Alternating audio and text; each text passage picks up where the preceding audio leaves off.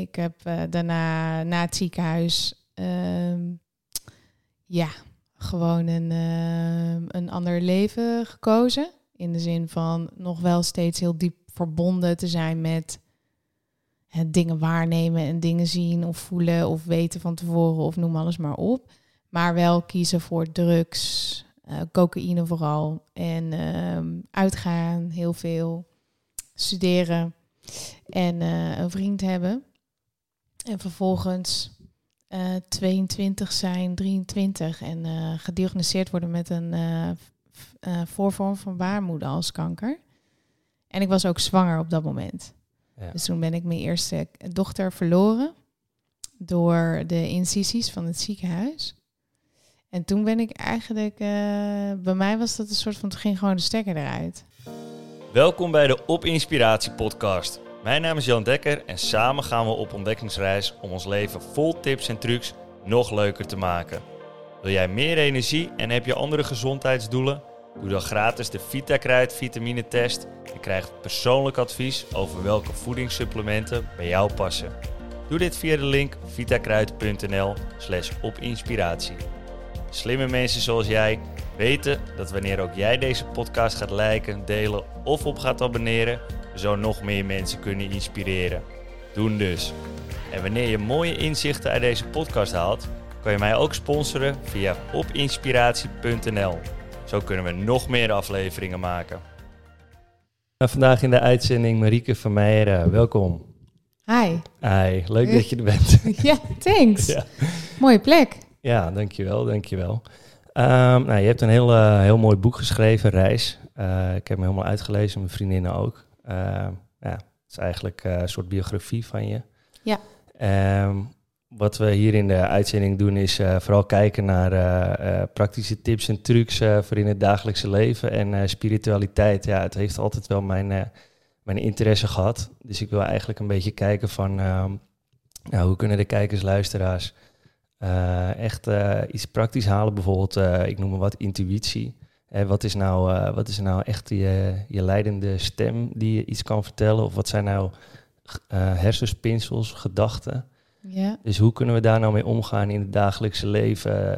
Ik wil meer een beetje zo'n soort gesprek dat we kunnen kijken van... hey, wat, wat, wat kunnen we uit deze spiritualiteit voor lessen trekken?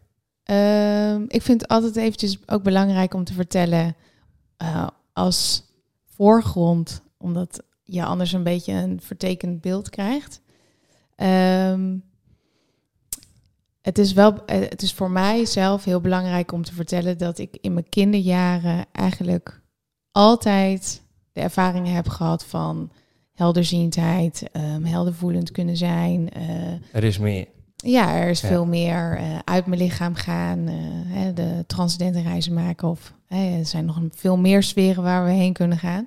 Dus dat is altijd wel heel, dat is altijd wel heel belangrijk om te vertellen. Omdat anders mensen denken, oh, ze, ze is 16 geweest, heeft een bijna doodervaring gehad. En, En toen pas. en Ja, is het helemaal open gegaan. het is bij je. jou vanaf het begin af aan. Ik heb, eh, kan me niet anders herinneren dan dat ik eh, hele diepe spirituele ervaringen heb gehad. En ja. guidance van een stem, om het zo te noemen. Ja. Als kind zijnde noemde ik dat in mijn boek ook de dag en de nacht. Dat was gewoon zo. Dat had ik dan gewoon zo gedaan. Ja.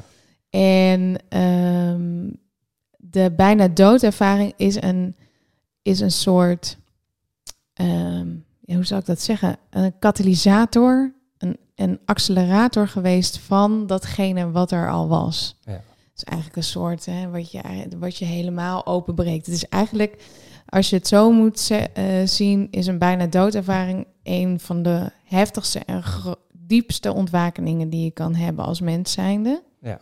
Omdat dat gaat om eh, hetgene waar het leven over gaat. Ja. Leven en dood.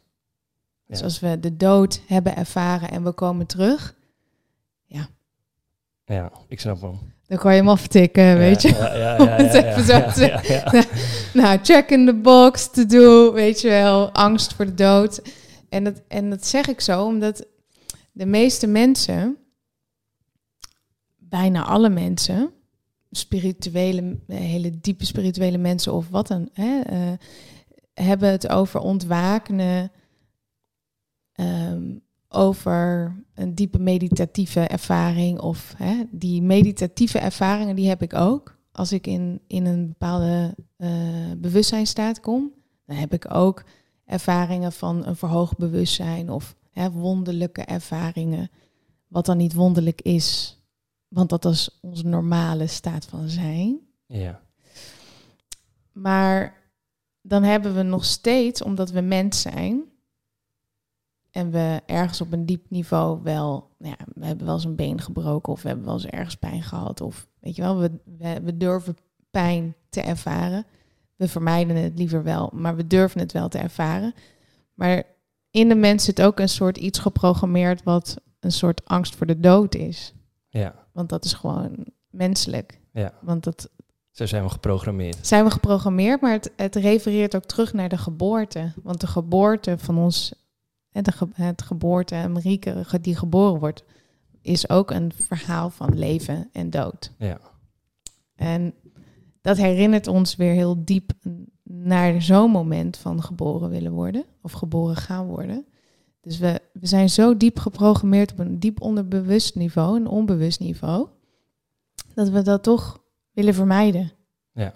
Of dat we hè, dat dat toch ergens in ons dagelijks leven ergens toch ons een beetje zo indampt. Of een beetje. En het maakt niet uit hè, of hoe diep spiritueel je ook bent. Of als we niet zulke soort ervaringen echt met onszelf hebben gehad. Van onszelf helemaal verliezen. Het lichaam verliezen. Het, alles helemaal verliezen. Alles is helemaal weg. Ja, dat, dat is vrij. En, en dat is wat ik heb meegemaakt, meegemaakt heb op mijn zestiende. Dus eh, om het heel praktisch te zeggen, of hè, om er een beetje een, eh, een, een raampje in te geven, is: ik, ik was 16, ik blode veel, uh, ik hield van Honda rijden, ik deed mee met wedstrijdjes, weet je wel, in de buurt. Uh, ik was er echt helemaal dol op, dus dat zijn die oude viertakt ja. Honda's. En ja, ik ben gaan rijden en dat liep niet zo goed af. Of eigenlijk weer wel, maar eigenlijk op dat moment niet. Hoe kijk je er nu naar? Mm, ik kan er nu sinds twee jaar vrij naar kijken. Ja. En denk je van, ik ben blij dat het moment is geweest? Uh, veel, veel momenten wel. En, en sommige momenten als ik ingetapt zit met een 16-jarige, ja, dan vind ik dat helemaal ja, vind ik dat verschrikkelijk. Ja, omdat je jezelf dan verplaatst in dat 16-jarige meisje bedoel je? Ja, en omdat daar gewoon nog, hè, daar zat tot twee jaar geleden nog zo ontzettend veel angst. Ja. Maar het is een heel eerlijk antwoord ook, hè, omdat um, ik denk ook dat heel veel mensen zich dat niet beseffen. Of als hè, mensen mij dan zien of spreken. Um, ik ben nog nooit in mijn leven zo bang geweest. Ja.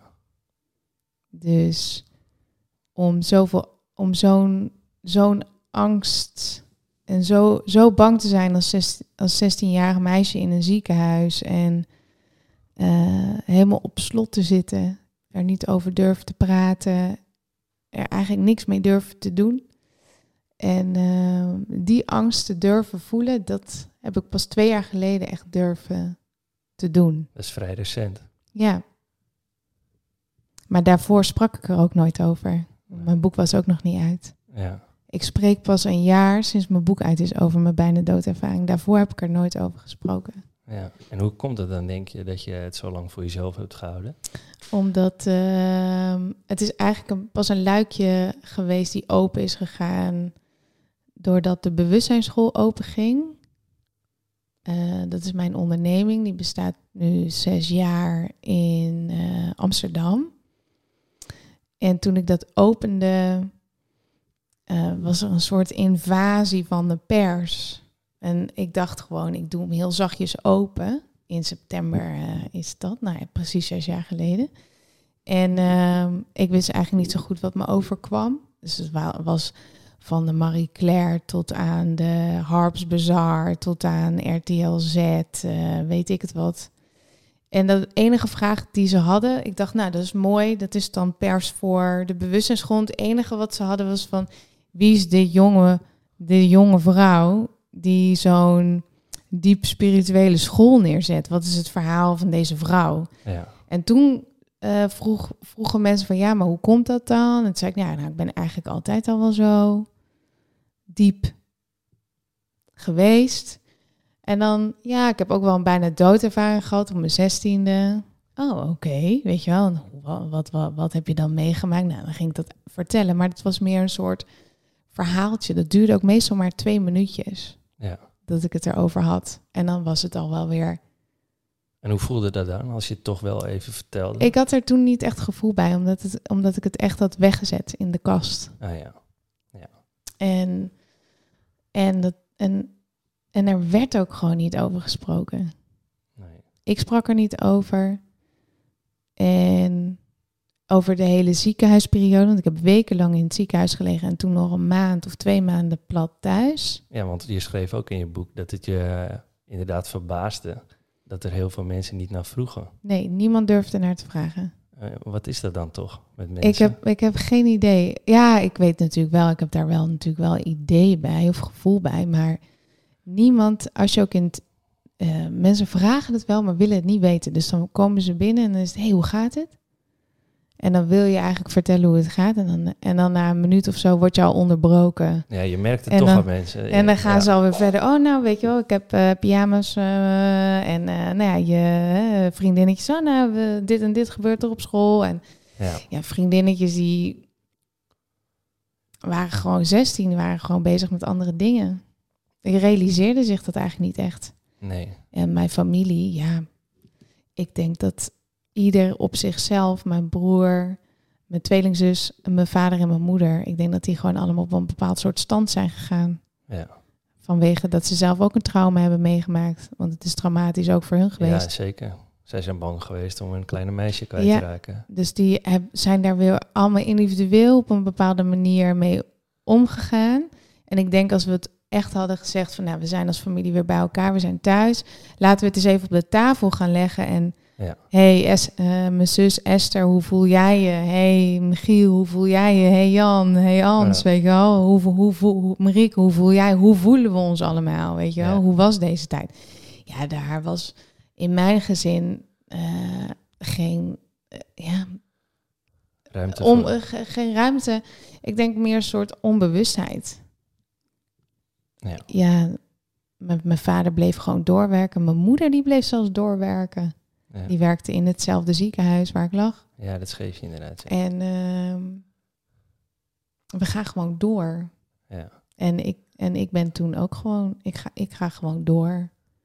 Maar dat, ja, dat ging gewoon niet. Nee, uiteindelijk is dat toch een beetje uit elkaar gegaan. Ja. En toch is dat eh, volgens mij wel belangrijk. eh, als je kijkt naar de familiebanden, volgens mij doe je op je, op je website daar ook iets mee. Ja, Hoe, hoe positioneer je jezelf dan daarin?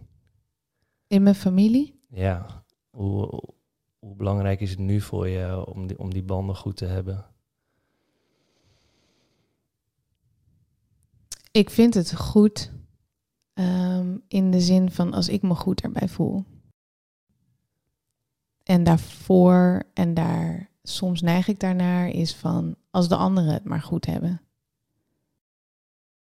Als, eh, als zij maar oké zijn eh, met Marieke.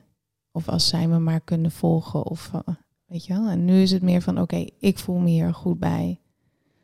En, en waar voel ik me niet goed bij? Of waar voel ik dat de, de, de conversaties of de momenten dat we samen zijn, waarin voel ik, waar voel ik me dan wel goed bij om dingen te kunnen delen? Ja. Ja, en En is het zo dat je dan bepaalde onderwerpen uit de weg gaat? Of het juist over bepaalde eh, gemeenschappelijke dingen meer hebt, dat je dat dan wel voor jezelf weet van, nou ja, het is beter om het hierover te hebben. nou, ik denk dat we nu al wel. zij, zij, zij, zij zijn ook zes jaar verder met een, eh een Marieke. Ja, En ik denk dat mijn familie gewoon nu wel echt weet. Niet echt weet, maar gewoon. Hier gaan we het niet met haar over hebben.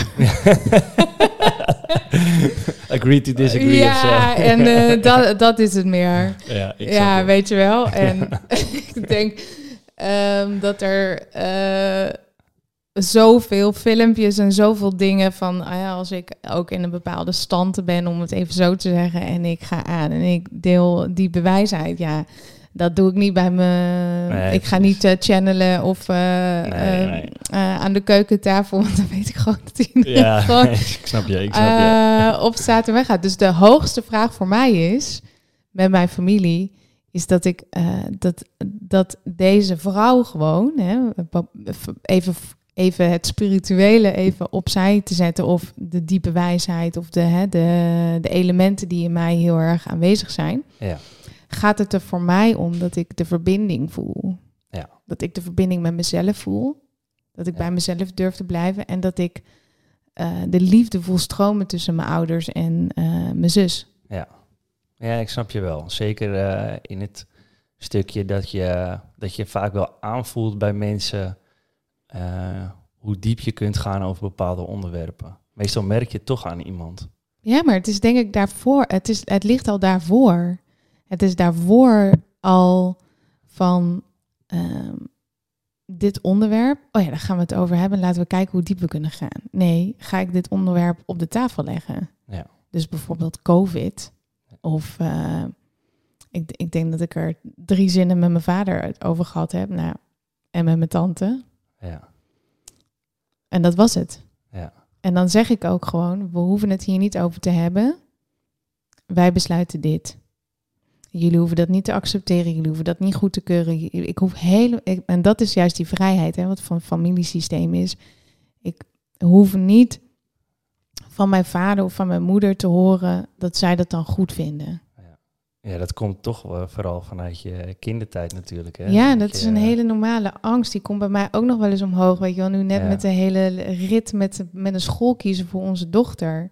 Voor mijn dochter. Ik heb een dochtertje van vier en een half al. Die moet, hè, eh, volgens velen moet hij al een half jaar op school zitten. Ja, ja, ja. En wij hebben net besloten dat ze nog eh 2,5 maand lekker bij, eh, bij ons blijft chillen.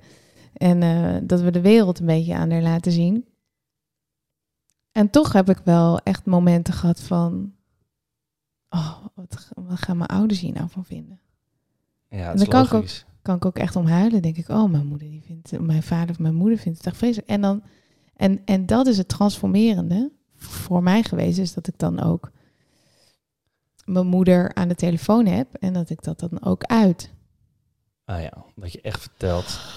Man, weet je, ik wil gewoon even, weet je, het zit echt zwaar. Ik voel het gewoon in mijn lichaam. Hè. Ik voel het in mijn lichaam. Ik heb zware schouders. Ik ben zo verdrietig. Joh. Ik ben zo bang wat jij hier allemaal wel niet van gaat vinden. hè. En mijn moeder hoeft helemaal niks te zeggen. Mijn moeder mag gewoon de moeder zijn, maar gewoon voor mezelf. Dat ik dat heb kunnen uiten. Dat is wel mooi. Ja. En dan is het ook gelijk, ik heb dat gevoel daarna niet meer gehad. Oh, wat lekker. Echt, ik had het er van, van het weekend hadden we het erover met wereld. Ik zeg, nou, mijn lichaam is eigenlijk wel helemaal rustiger mee. Dus het doet toch wat om het uit te spreken. Ja, op dat moment wel. Ja, misschien inderdaad een mooie tip eh, voor mensen als Ja. ze daarmee zitten. Dat ze gewoon echt dat gevoel uitspreken van... hé, hey, dit zit de hele tijd in mijn hoofd. Misschien is het ook goed als ik dat dan uitspreek van... hé, hey, ja, ik zit hier gewoon al een tijdje mee. Ja, En ik vind het moeilijk om je te vertellen... omdat ik een beetje ja. ja. niet weet hoe je gaat reageren. En daarom deel ik, dit, deel ik dit met je. En ik denk dat de ander dan ook veel begripvoller zal reageren. Ja, want wat je doet is je deelt je kwetsbaarheid. Ja, precies. En dan, eh, En dan, dan, zit gaat de ons hart. ja, en dan gaat de ander waarschijnlijk niet aanvallen. Omdat je kwetsbaar hebt opgesteld. Ja, en, maar, en dat vind ik wel, dat is wel belangrijk om als een side note te vertellen. De ander mag gewoon helemaal zichzelf zijn. Ja, precies. Ja, Dus die ja. mag wel gaan flippen of wel gaan schreeuwen of eh, de horen erop gooien of, hè, of, of, of wel begripvol zijn of wauw, wat hè, ik empathisch eh, reageren. Eh, oh, rustig maar Marieke, hè, het komt allemaal goed. Weet je, die ander mag helemaal zichzelf zijn. Maar voor mezelf en dus voor de luisteraar ook, je mag jezelf gewoon, je doet het voor jezelf. Je, je zet jezelf vrij. Ja, exact. En, en wat de ander doet, mag de ander. Heeft, heb je niet in de hand. Nee, heb nee, je nee. geen controle over. He- is, ook niet, is ook niet de hoofdzaak. Is, weet je wel, jij bent de hoofdzaak. Ja, Of de hartzaak, of hoe je het wil noemen. ja. ja klopt. Ja. Mensen denken vaak dat ze, dat ze controle hebben. Maar ik geef zelf daar nog eh, twee dagen les op een middelbare school. Oh, leuk. En het eerste wat ik weet is dat ik eh, totaal geen controle heb. Ja. op 14, 15-jarige. ja. Kijk, ik, ik weet alleen dat ik controle heb, zeg maar. Een gevoel van controle over hoe ik kan reageren op de leerlingen. En daardoor zorg ik voor rust en relaxedheid in een klas. Omdat als zij eh, boos zijn of in een emotie zitten... en ik ga daar ook precies hetzelfde tegenover doen... Ja. Ja. dan ga je continu omhoog. Ja. En eh, ja, er zijn heel veel docenten die denken dat ze de controle hebben. Maar ja, als er eh, twee leerlingen besluiten om eh, uit het raam te springen, een derde gooit een stoel tegen het raam en een vierde en een vijfde gaan met elkaar op de vuist. Ja, daar heb je geen controle over. Nou, je hebt daar wel controle over. Nou ja, als het allemaal in één moment gebeurt, bedoel ik. Oh, zo. Als de pleuris uitbreekt, ja, dan kan je niet overal tegelijk zijn. Nee. Dat gebeurt natuurlijk in praktijk niet. En daardoor kun je heel veel eh, managen, als het ware. Ja. voor zijn, eh, iemand al aandacht geven van tevoren. Je kunt heel veel voorkomen. En dat is ook een beetje mijn stijl van klassenmanagement. eh, om dingen te voorkomen. De-escalerend eh, lesgeven noem ik dat. Ja. Wat voor les geef je? Ik geef Nederlands aan de bovenbouw. Oh, wat leuk. Ja, Eh, super tof hoor. Ja, om, cool. om, om erbij te doen. Hey, even uh, terugrefererend naar, uh, naar jouw boek. Was een, uh, een mooi moment in uh, die ik wel een beetje herkende. Ik zat zelf namelijk een aantal jaar geleden ben ik naar een, naar een klooster gegaan in Thailand. Omdat ik het, ja, ik, ik had het een beetje moeilijk in het leven om het zo maar te zeggen. Ik probeerde alles met mijn gedachten op te lossen. ik was daarvoor altijd wel, nou ja, voor mijn gevoel een positief ventje, maar ik haatte toen dat ik negatieve gedachten had. En dan bleef ik een beetje in een visuele cirkel zitten van, uh, ja, waarom denk ik nou zo negatief? En uh, ja, ik kwam, er niet, ik kwam er niet helemaal uit. Ja.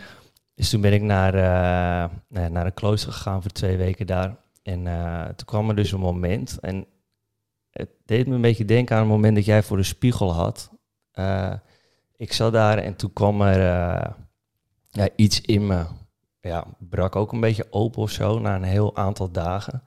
Dat ik iets in me ook zei van, uh, waarom maak je het jezelf zo moeilijk? Ja. En je hoeft niet altijd dingen te bereiken of dingen te doen. Je bent gewoon goed.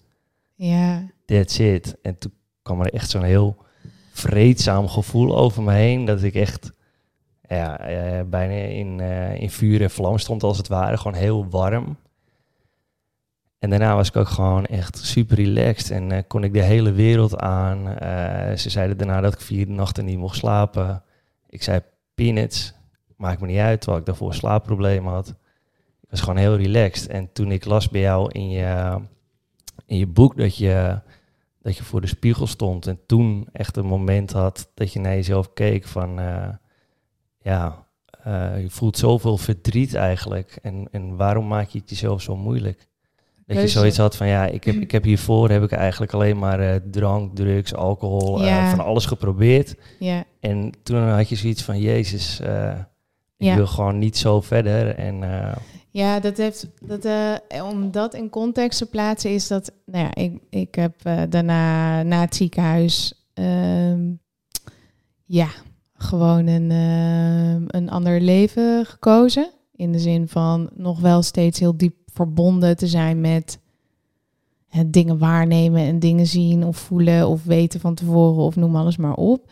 Maar wel kiezen voor drugs, eh, cocaïne vooral. En ehm, uitgaan, heel veel. Studeren. En eh, een vriend hebben.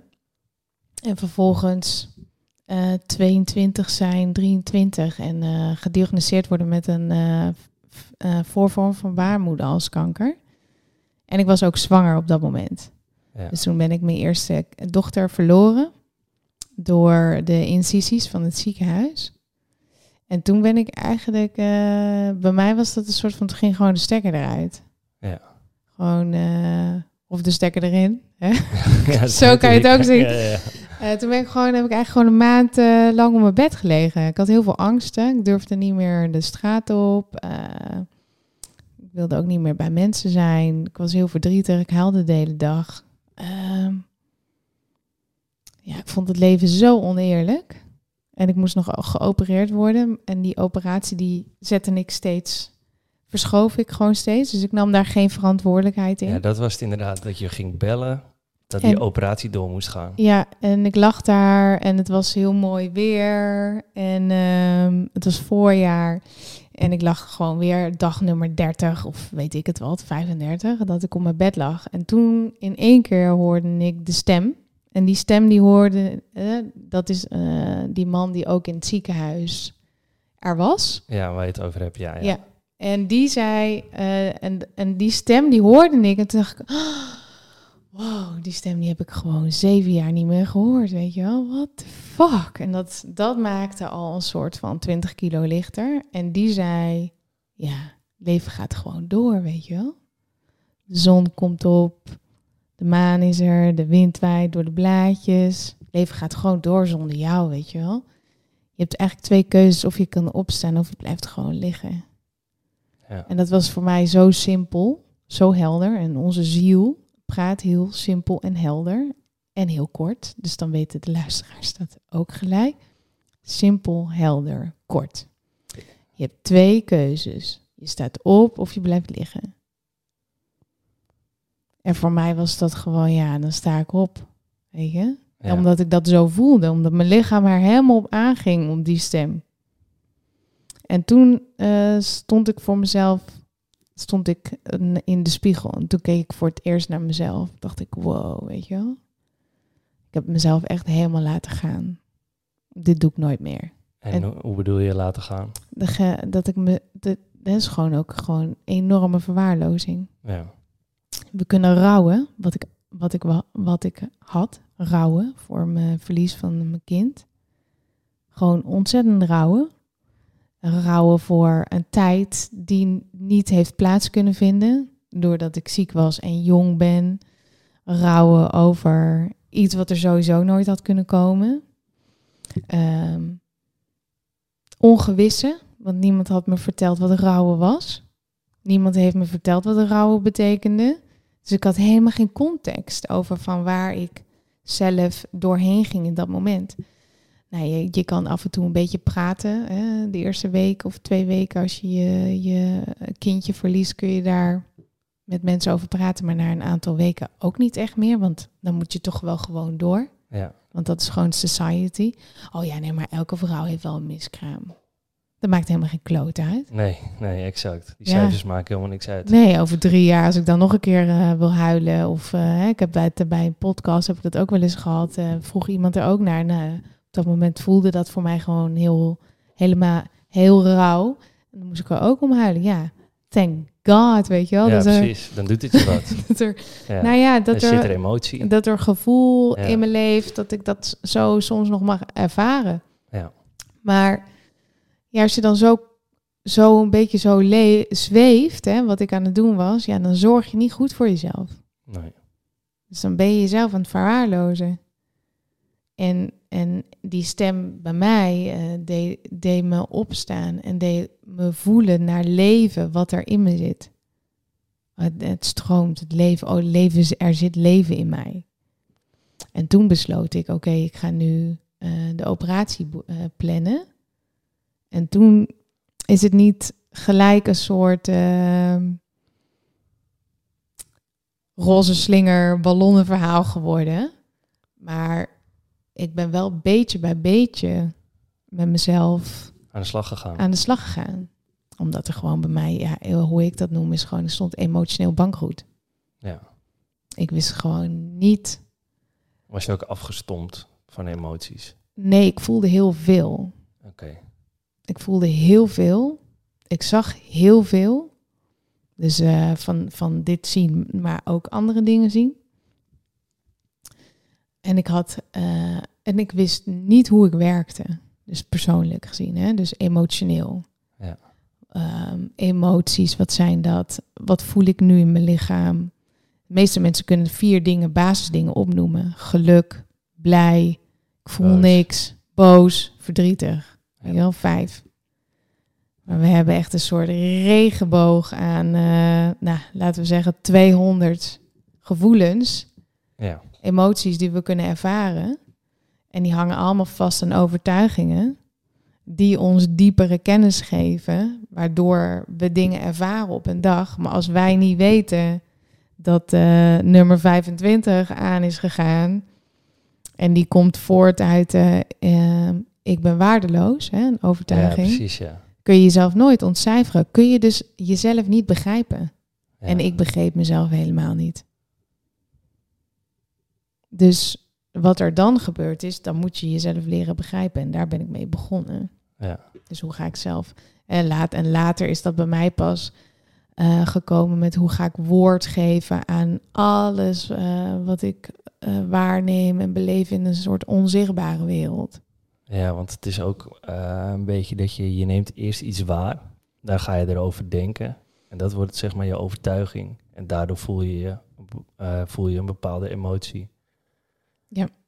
En ik denk inderdaad dat als, uh, als een luisteraar dit hoort en dan pas beseft van ja, het is niet per se de, de realiteit van wat ik zie. En, en mijn, mijn emotie erbij, dat, die, dat, het, dat het niet anders kan worden.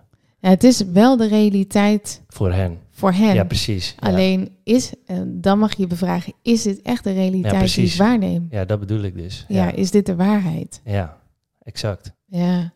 Het is voor hen op dat moment de realiteit. Ja. Maar is het echt de werkelijkheid, om het zo maar te noemen? Of, of wat is het, wel, hè, de werkelijkheid uh, of de hè, slash uh, de waarheid? Wat is echt ja, de precies. waarheid? Ja, ja, inderdaad. Zo Wat kun je hem ook benoemen, ja. Wat, de, wat de werkelijkheid eigenlijk dan is. ja. Hè, dus dan kunnen we net zoals Nelson Mandela in een gevangeniskamertje zitten en toch van die realiteit de waarheid kunnen ervaren. En Ja. de waarheid is, is dat we liefde zijn.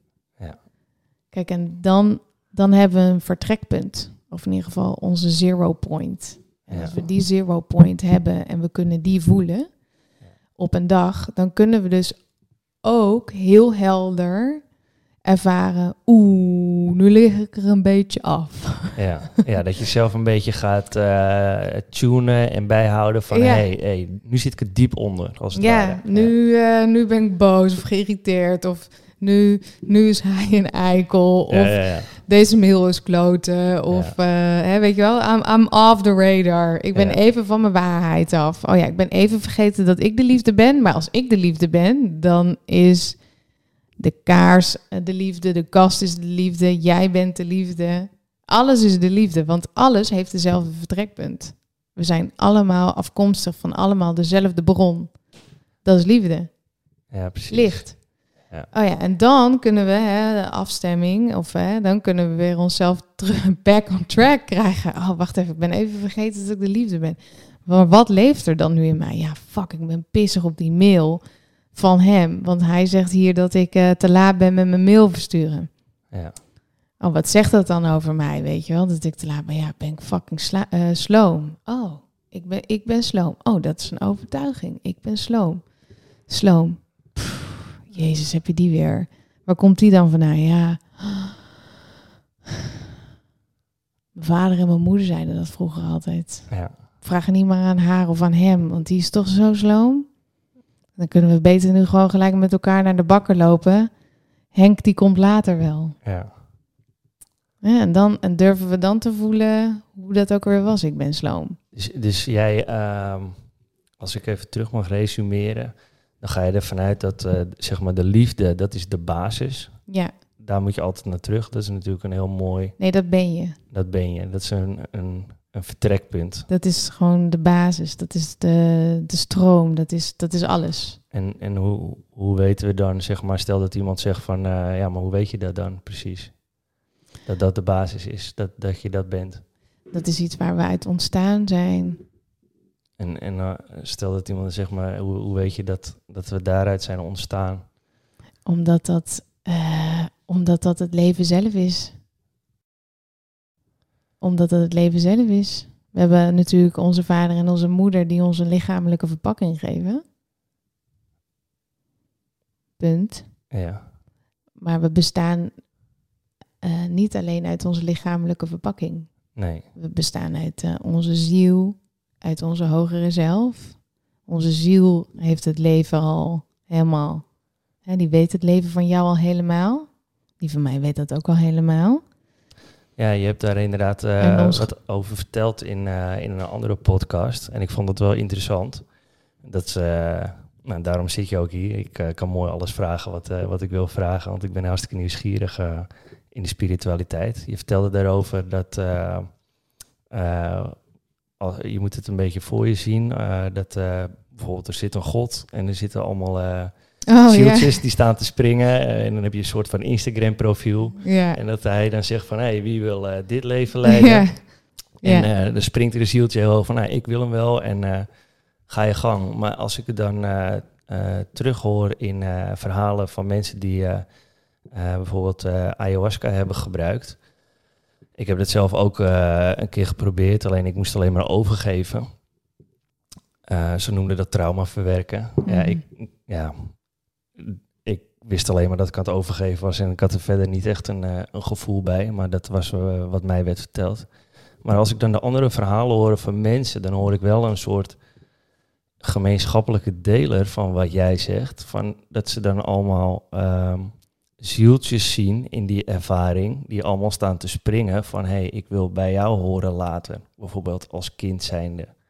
Of eh, ik wil dat leven kiezen. En, en ik vind dat toch wel opvallend dat jij dat dan ook schetst in jouw podcast. En dat mensen die dus die geestverruimende middelen gebruiken, eh, waardoor hun eh, ja, hersenpannen soort van meer open of verbonden staan, hoe je het ook wil noemen, die, eh, die hebben dezelfde ervaring.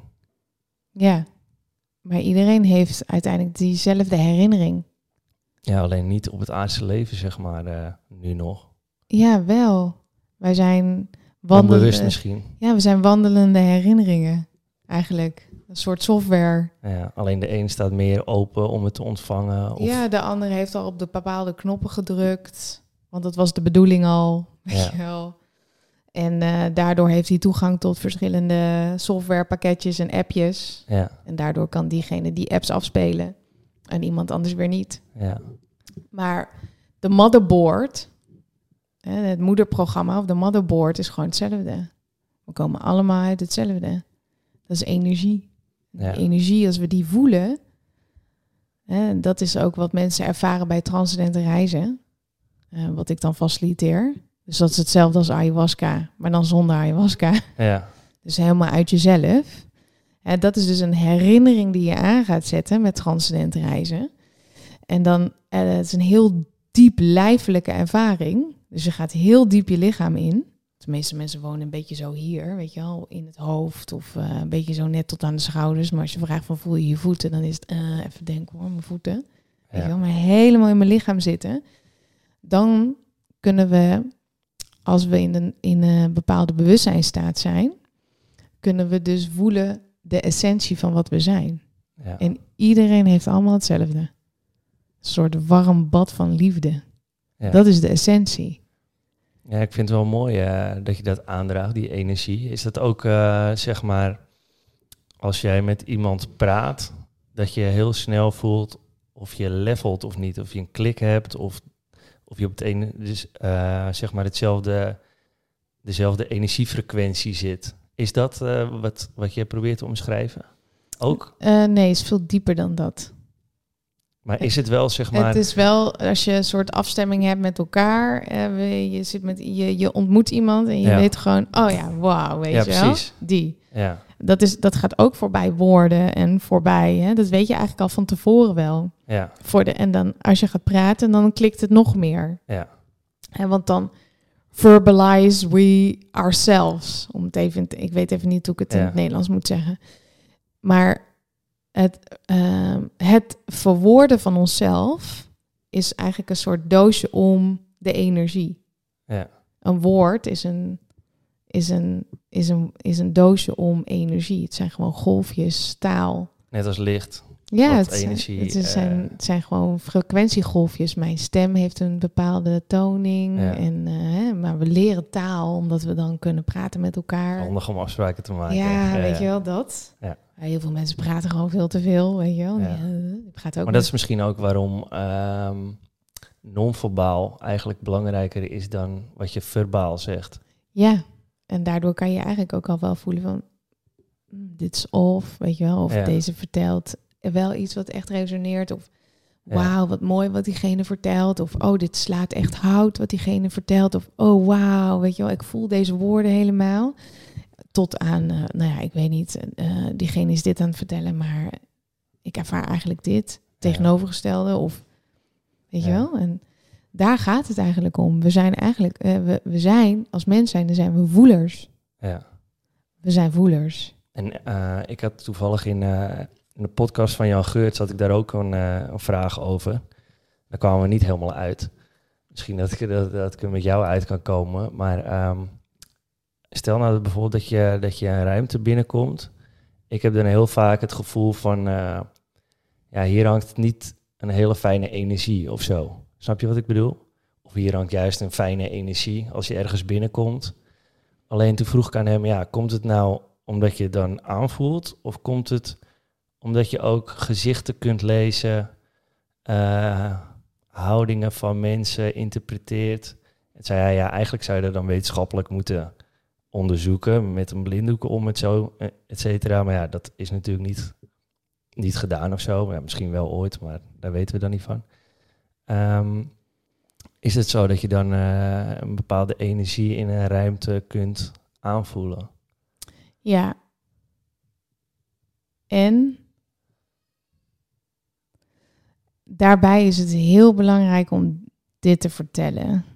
En dat is, het gaat in eerste instantie om jou. Ja. Ruimte is neutraal. Jij loopt binnen, jij voelt dat de energie off is. Dat heeft niks met de ruimte te maken, maar met jezelf. Ah, ja, ja. Dus net zoals met eh, op een feestje staan en eh, weet je wel, iemand is, eh, heeft een relaxed vibe, Ja, weet je wel. ja, Want wat maakt het in jou dat je je afstemt op die Op- ander. op die relaxed dude, terwijl er nog 15 andere mensen zijn in de ruimte Ja, ja, ja, ja, ja. die zich helemaal hebben de peppy voelen. precies, en jij stemt je af op die relaxed vibe. En daar wil jij niet bij staan. En oeh, weet je wel, heb je die man in de hoek gezien? Die is wel relaxed. Dus jij met je woorden, met je energie, woorden, woorden, ga je daar ook nog meer lading aan geven, weet je wel? Ja, Ja, en, en dan vervolgens gaan we ook nog zeggen, oef, ik ben zo gevoelig. Ja, nee, ik wil niet bij die man staan. Het komt dus ook omdat je jezelf daar een beetje naartoe praat. Nee, het gaat ervan uit, in eerste instantie energie is, jij bent gewired Op anderen. op die energie. Ah, precies, ja. Dus dat Oh. is iets wat in jou leeft. Oké. Die man die boos is of awkward in de hoek, is iets wat in jou leeft, wat een match is. Ja. Dus die 15 andere mensen die happy de peppy in de ruimte lekker staan te dansen en naar hun zin hebben, is geen resonantie voor je. Die heb je niet gezien. Daar heb je zelfs nog geen woorden aan gegeven. Jij bent alleen maar bezig met die man die awkward in de hoek staat. En hoe kunnen mensen daar dan eh, Als wij mee omgaan? als wij binnen zo'n ruimte komen, de totale verantwoordelijkheid nemen over het feit van, wow, ik stem me af op die ene, terwijl er ook nog 15 anderen zijn. Nou, dat is meestal al een soort van fuck, Een stukje bewustzijn, ja. bewustzijn. Ja, precies. Oh, maar als ik, ik dat doe, waarom doe ik dat eigenlijk? Nou, meestal gebeurt dat omdat mensen in een ruimte komen en die gooien dan alle vishaken uit. Om het even zo te zeggen. Ja, ja. Weet je wel? Even kijken wie er allemaal is op een feestje of ergens anders op straat, weet ik het wat. Even voelen, weet je wel? Gaan al die Ja. voelers gaan uit. Wat hebben we hier in de, in de kuip? Eh. Oef, weet je wel? En dan gaat daar zo'n rood lampje af. Oeh, die is niet oké, weet je wel? Want dan voelen we ons onveilig. Want een awkward of iemand die niet relaxed is, wat jij net zelf ook zegt, de ruimte is een beetje off. Nou, een beetje off voelt niet zo lekker. Ja. Dus dan leeft er iets in mij dat ik daarmee bezig moet zijn om mezelf veilig te stellen. Dat betekent daarvoor dat ik me eigenlijk onveilig voel, omdat ik het nodig heb om alles uit te zetten om mezelf veilig te stellen. Ja, dat je niet veilig van jezelf al bent. Nee, er zijn geen leeuwen in de ruimte. Nee, precies. je weet je, je kop wordt Nee. er niet afgetrokken. Nee, nee. Dus why would you do that? Ja, En dus is het dus bela- belangrijk van waarom doe ik dit? Oh, er, ik ben onveilig. hey, dat is een overtuiging. Ja. Ik ben eigenlijk hier niet helder aanwezig, want ik zit gewoon helemaal op een soort fundament, een, hè, een bedacht, eh, bedacht eh, iets, een realiteit aan het maken. Hier van deze leuke ruimte met 15 partying mensen en eentje die awkward in de hoek staat. Hè, die dus dat triggert in mij. Ik ben onveilig, ik ben onveilig. Weet je wel? Oeh, daar wil ik niet bij staan. Ja. En als ik dat herken in mezelf en als ik zeg maar de verantwoordelijkheid neem voor het feit dat ik ik ben onveilig, dan oh wacht even, weet je wel, gewoon in de ruimte, ik ben helemaal oké. Het is net zoals met anxiety of angstaanvallen. Oh ja, wacht even, waar ben ik, weet je wel? Oh ja, er zijn geen leeuwen die mijn kop eraf bijten. Ik ben veilig. En misschien moet je even naar de wc. Doe je de deur even op dicht. Doe je je handen op je lichaam. Whatever works for you. Andere ruimte helpt altijd wel, ja. Ja, ga je even, weet je wel. Oh ja, wacht even. Ik ben veilig. Het is helemaal oké. Punt. Echt een stukje bewustzijn. Ja, Ja, dat is een mooie tip. ja. Punt. Precies. Punt, punt, punt, punt. En dan hebben we dus het tweede gedeelte. En dat is ook belangrijk om te vertellen, maar dat kan alleen als we punt 1 genoemd hebben. Punt 1 is heel belangrijk. Stel je komt binnen, weet je wel, in de ruimte. Je voelt je helemaal top. Ik ben helemaal oké. Hebben de peppy, weet je wel, 15 feestende mensen. En iemand staat daar in de hoek awkward te wezen. En die doet iemand anders wat aan. En je voelt je daarbij off. Weet je wel, of diegene is echt niet lekker bezig. Drinkt zichzelf helemaal te pletter. Ja, dan, dan begrijp ik dat je je off voelt. Dat is heel normaal dat je je dan even off voelt. Ja, we blijven mensen. We zijn mensen. Ja. En dan is het dus van, hmm, wil ik op dit feestje blijven? Of ga ik dan naar huis? Of kan ik misschien iets brengen? Of kan ik iets betekenen voor de ander? Ja. En dan hebben we een schoon kanaal waar we uit voortkomen. In plaats van zo'n warrige bedoeling van punt nummer één. Ja. En in de spirituele scene slaan we stap 1 over en gaan we naar stap 3. Ja. En stap 3 is, oeh, deze ruimte is aanrelaxed. Dan hebben we geen verantwoordelijkheid en bewustzijn genomen, nummer 1. Hebben we punt 2 ook niet genomen, van, oh, ik kan iets brengen bij die persoon of misschien iets teweeg brengen. Ik kan iets geven, iets delen zodat diegene zich misschien minder awkward of mm, voelt. Nee, we gaan gelijk naar de drie en dan, oh, hè? Dat is wat Juno altijd zegt, de IKEA. Leg uit. Ikea. De IKEA is eh, super aanrelaxed. Ik word altijd helemaal Oh, ja. leeggezogen. Weet je wel? Maar er zijn heel veel spirituele mensen die ook zeggen, oh nee, ja, nee, bij hem moet je niet wezen. Dat is echt heel aanrelaxed. Dat is wel mooi samengevat eh, volgens die stappen. Dat je echt de verantwoordelijkheid neemt inderdaad voor je gevoel. Ja, maar daar, daar, dat is de enige weg. Ja, vind ik wel mooi. Dat is de enige weg. Stap 1, 2, 3. Ja, ja. Hey, nog even terugrefererend op, eh, op eh, een, eh, ja, een soort stem, eh, intuïtie. Eh, iedereen herkent misschien wel eens als we bepaalde gedachten hebben, soms positief eh, tegen zichzelf praten, soms negatief. Maar er is natuurlijk een verschil met, met een intuïtie. Ik had zelf een, om het even praktisch te maken, ik, toen ik op Aruba woonde in mijn midden, midden twintiger jaren, toen zat ik heel erg te twijfelen of ik naar, naar Nederland weer zou, zou verhuizen of dat ik daar zou blijven. Toen was ik bezig met een eh, mailtje tikken naar mijn beste vriend dat ik eigenlijk wilde, wilde blijven. Nou, ineens eh, wilde ik eh, op verzenden drukken en toen was er ineens geen wifi. En toen dacht ik, nou ja, oké, is dit een teken? Nee, niet, zo, niet zo raar doen. Ga naar buiten. En toen kwam, liep ik de deur uit. Er lag er precies voor, voor mijn stoep lag er een, een dode duif. Terwijl met al die palmbomen voor mijn deur zou die er eigenlijk niet kunnen komen. Wilde ik naar het zwembad, heb je weer een aparte wifi-router. Wilde ik hem daar verzenden, lukte weer niet. Nou, toen lag ik naast, eh, naast mijn huisgenootje daar. Ik had mijn laptop op schoot. Ik zeg, eh, ja, ik ga terug. Want ik moet blijkbaar terug. ja, achteraf eh, had ik hier anders niet gezeten. Had ik niet zo'n mooie vriendin, leuk kind gehad, et cetera. Het zijn allemaal ja, kleine momenten. Maar het is toch iets waar ik dan op dat moment heel erg naar luister. Terwijl ik daar niet... ik had genoeg rationele argumenten om daar ook te blijven. Want ik had, ik had een fantastische tijd.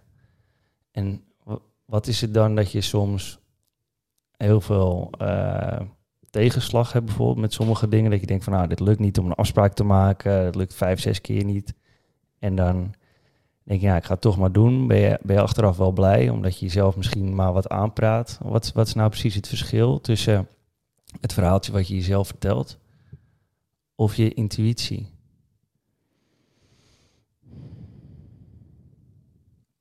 Ik denk dat het dan eerst belangrijk is, is uh, om te weten wat intuïtie is. Ja. Intuïtie is de taal van de ziel.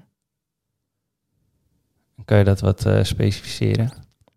Net zoals dat wij Nederlands praten, ja. is intuïtie de taal van de ziel. Oké. Dus zijn de woorden, de dialect, de, de ingangen. Ja. En de ingangen van intuïtie heeft verschillende, verschillende ingangen. Ja, ja dus, dat begrijp ik, ja. ja. Uh, helderhorendheid, helder voelen, helder zien, helder weten. Dus soms kun je ook dingen voelen, zeg maar. Ja. Daar had ik het toevallig met, uh, met Michel Vos gisteren over in mijn, in mijn podcast. En toen hadden we het over kinderen, of je wel of geen kinderen wilde. En zei hij, ja, ik, ik, uh, ik hoef geen kinderen. Ik voel het gewoon niet. En daarna wilde hij het ook een beetje uitleggen over ja, ik weet niet of het wel een goede wereld is, et cetera. Maar toen hadden we het er ook over, ja, zitten nu argumenten te bedenken? Kijk, als je het niet voelt, is het eigenlijk al genoeg. Ja. Je hoeft je niet te verklaren of, of je het wel... Kijk, ik had vanaf jongs af aan al dat ik, dat ik echt een kinderwens had. Ja, hij die blijkbaar niet. Ja, dat is oké.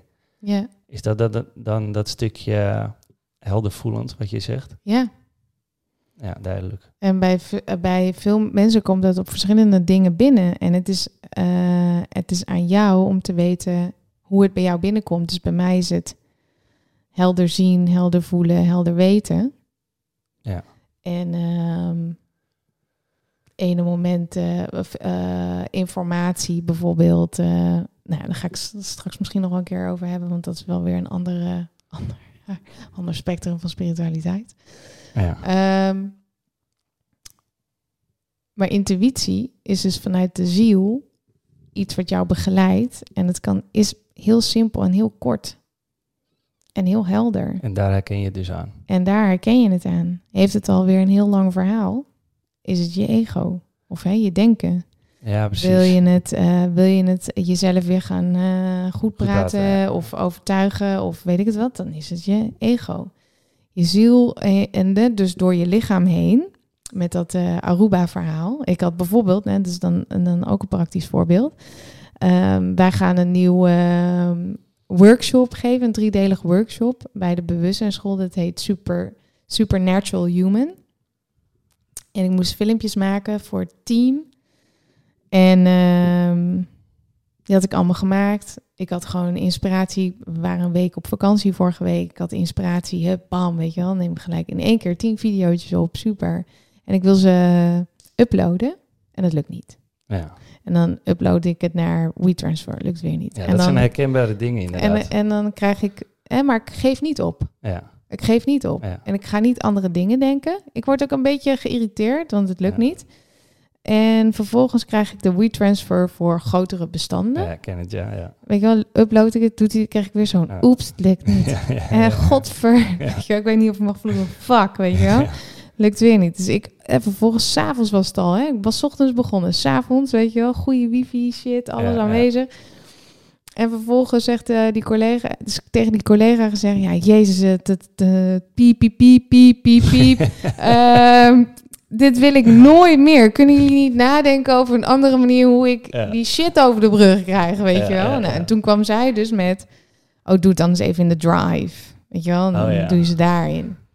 Oké. Oké, nou weet je wel, echt bam, binnen twee seconden was, zat het erop, weet je wel. En, en ik en mijn vriend in de keuken, weet je wel. Want mijn vriend die was er ook de hele dag bij. Een paar keer ook gezegd, geïrriteerd. En, Maar Ik heb in die hele timespace op die dag niet één keer het moment gehad van... Oké, een nou, ik, geef het op. Ja, precies, ja.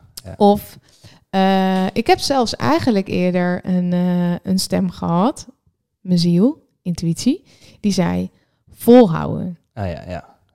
En dan voelde ik dat zo ook. Ja. Weet je wel? Dat is belangrijk om te vertellen. Ja, precies, want dat is wel een onderscheid Dat inderdaad. is een onderscheid. Want een ander verhaal is dus bijvoorbeeld ehm, twee keer iets doen. En het is niet de bedoeling dat je het doet. Ja. Dus een e-mail versturen, hè, hij wordt niet verzonden. En misschien een hele epistel naar hè, wat, je, wat jij Ja. net vertelde. Een hele epistel naar je baas om je, je ontslag in te dienen, bijvoorbeeld. En je drukt op eh, de enterknop en hij Ja. verstuurt niet, weet je wel. En dan ga je weer, ga, ga je misschien weer versturen, verstuurt hij weer niet. En als je dan voelt hoe dat voelt in je lichaam. Ja, want dat was het meer. Dat, het, het voelde gewoon zo. En daardoor had ik zoiets, ik klap hem dicht, ik, ik ga. Ja, That's it. ja. En, en dat is dus het gevoel. Ik kan hem eigenlijk nog, ik kan hem eigenlijk, ik ga- ga hem zo helder vertellen. Hier. Vertel, vertel. Ja, wacht, ik heb hem. We houden van praktische Ja, voorbeelden. heel Heerlijk. praktisch, maar dit is echt zo praktisch. Het is bijna een soort van, oh, weet je wel, sorry God, weet je, dat ik het zo praktisch maak. Maar ik denk dat het wel heel helder is. Nou, je doet kop en munt. Ja. Kop, munt. Ja. Nou, en dan zeg jij eh, nou ja, bij eh, kop, dan eh, ga ik boodschap, of dan, dan heb ik de, wat zullen we als voorbeeld doen? Kopmunt. Ehm, de ene ga je koken en de ander ik ga afwassen. Afgesproken. Nou, hij komt zeg maar op kop. Ja. En het eerste wat je voelt is koken. En het eerste gevoel wat er dan bij komt is, oeh shit. ja, precies, ja. En dat is je intuïtie. Ja. En dus is het niet van, oh ik vind koken leuker dan afwassen. ja. Hè? Och, hè? nee, het is die, het is die, je gevoel, wist, het is ja. het, en En het grappige is, gevoel heb je al een seconde eerder voordat hij er is, weet je wel? Want het, iedereen Ja. herkent dit met kop en munt. Je voelt al of je gewonnen hebt of niet. ja. Of dat je weet wat het antwoord is. En het eerste is dus van, oef, shit. En dat is je ziel. het grappige is, ik doe hem wel eens met mijn vriendin, dit, echt pas sinds een half jaar denk ik of zo. Alleen dan, voordat, eh, voordat we weten of het kop of munt wordt, gooi je hem in de lucht, Dan voel je doe, het hem- al. doe hem dicht. Ja, En, en- wat wil je dat het wordt? ja, En dan doe je hem niet eens open, dan zeg je gewoon ja, kop. ja, En dan weet je gewoon, nou, ik wil dat toch liever. ja. En zo simpel is het. Weet je Ja. wel? Maar wij maken het onszelf zo moeilijk. Wij doen bijvoorbeeld met de bewustzijnsschool. Dit is ook een super praktisch voorbeeld. Eh, de prijsstellingen bij de school doen we intuïtief. Nou, hoe, ziet dat eruit? We pakken eh, wit A4-papier. Eh, we hebben een prijsrange wat we afzeggen van 100 tot eh, max 300 euro. En daarin zetten we allemaal een eh, getal. Ja. Die leggen we allemaal op zijn kop neer. Dus we kunnen niet zien wat voor cijfers erop staan. We leggen ze allemaal op de grond neer. En dan ehm, eh, gaat iedereen op een vel staan waar die naartoe getrokken wordt. Nou, ik, ik vind dat vel vet. Ik word toegetrokken naar dat vel. En dat vel voelt voor mij goed. Nou, dan pakken wij dus al die vellen. We draaien ze om. En vervolgens wat we op doen is we tellen alle bedragen op. En we delen ze door het aantal mensen. En dan hebben we dus ons verko- verkoopprijs. Oh, mooie manier. Ja, heel intuïtief. Ja, Dus niet eh, analytisch of eh, weet je wel, bedenken ook eh, bedrijfstechnisch of commercieel of geld verdienen of weet ik dat. Het moet wel geld verdiend worden, ja, maar het moet wel goed voelen voor mij. ja. En Ja. daar gaat het om. Dus en met zoals met die papiertjes, zal ik op vakantie gaan? Ja of nee? Leg ja, ze dan op je ja. kop. Weet je wel, leg ze ergens neer. En dan weet je wat je echt wil. En dan eh, geef even je lichaam twee minuten stilte, ogen dicht, even in en uit ademhalen. En dan vervolgens doe je ogen open en, jouw lichaam mag bepalen welk blad, naar welk blad je gaat lopen. En dan ga je op dat blad staan en dan ga je eens even voelen. Hmm, hoe voelt dit blad voor me? Oh, dit blad voelt wel. Oh, dat voel ik hier of daar. Of oh, deze, het voelt een beetje zwaar in mijn voeten of eh, een beetje verkrampend in mijn rug. Oké, nou, dan ga je weer terug naar je hè, punt staan. Ja. Ga je weer even terug in die eh, minuut meditatie en dan ga je op dat andere blad staan. oh, dit blad is heel anders. Het voelt veel lichter en eh, wel bubbels en blij voel ik. Oh, nee, dit, dit blad is mijn blad. Draai hem om. Yes, I'm going on a holiday. Ja, ja, Begrijp je? ja, ik snap hem. En that's your intuition. En als je dat meer traint, weet je wel, hoe meer eh, Herhaling. oh, ja, handje klapje doet met je ziel. Want daar gaat het eigenlijk uiteindelijk om. Weet je Ja. wel, hoe, hoe, hoe simpeler het wordt. Ja. En hoe duidelijker het wordt. Nou, ik denk dat de mensen eh, heel mooie eh, praktische voorbeelden hebben gekregen over... ja, gewoon drie, hè, meteen. Exact. Nou, we zitten alweer aan het Mm. einde van de podcast. Oké, Ik wil je hartstikke bedanken, want eh ja, zo'n mooie, mooie inzichten weer vanuit de spiritualiteit. ja. En eh, ja, ik vond het super vet om, eh, om een keer een kijkje nou, hierin te, te hebben gehad via jou. Dus eh, daar wil ik je hartelijk voor bedanken. ja, jij ook bedankt. Oké, nou super om je gehad te hebben ja, thanks man. Ja, toppie. Gezellig. Ja, zeker. Doei. Tof dat je mee op inspiratie was. Wil jij ook nog meer afleveringen luisteren? Sponsor mij dan via opinspiratie.nl.